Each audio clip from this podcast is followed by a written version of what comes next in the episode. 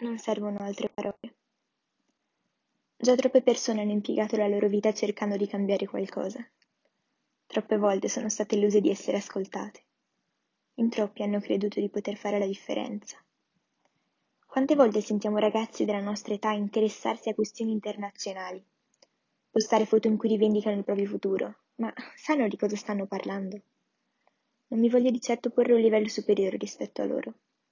Semplicemente credo che il mondo abbia bisogno di informarsi prima di parlare e non per fare la differenza, ma per essere in grado di fare la scelta giusta.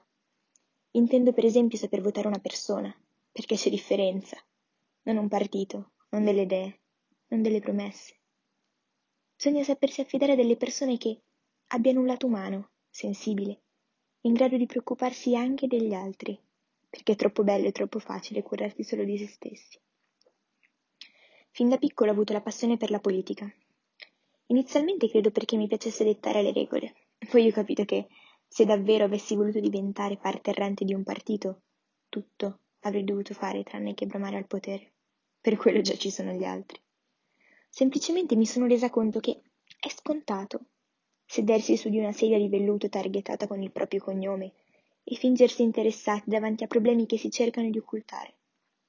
Ascoltare conferenze presiedute da chi, come dicevo prima, ha dedicato la propria vita agli altri.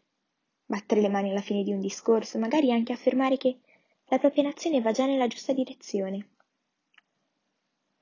Molti si chiedono chi siamo noi per cambiare tutto ciò. Beh, noi siamo tutto. Magari abbiamo votato solo per avere una pensione più alta, uno stipendio più consistente, ma quasi sicuramente non otterremo proprio niente. E poi ci lamentiamo.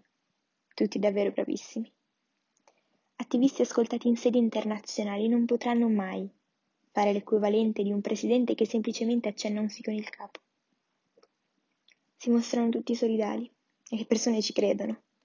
Per non parlare di chi invece senza nessun pudore rivela senza problemi quali sono le sue intenzioni e viene sostenuto. Tutto ciò fa paura.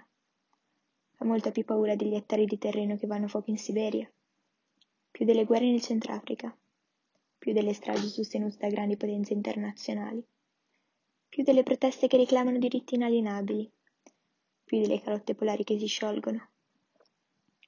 Fa paura pensare che siamo tutte marionette, stupide, impotenti, che alla fine si accontentano, perché è più facile. Ho detto che non servivano altre parole, ne ho spese troppe. Riflettete. Dovremmo svegliarci nel cuore della notte con il fiato corto e qualcosa dentro di noi che ci spinge a fare la differenza. Però è più semplice spollicciare su Instagram, è più divertente ridere e piangere davanti a una serie Netflix. E ci sono caduta anch'io. Poi ho aperto gli occhi. Il mondo è più bello così. Non sapete cosa vi perdete.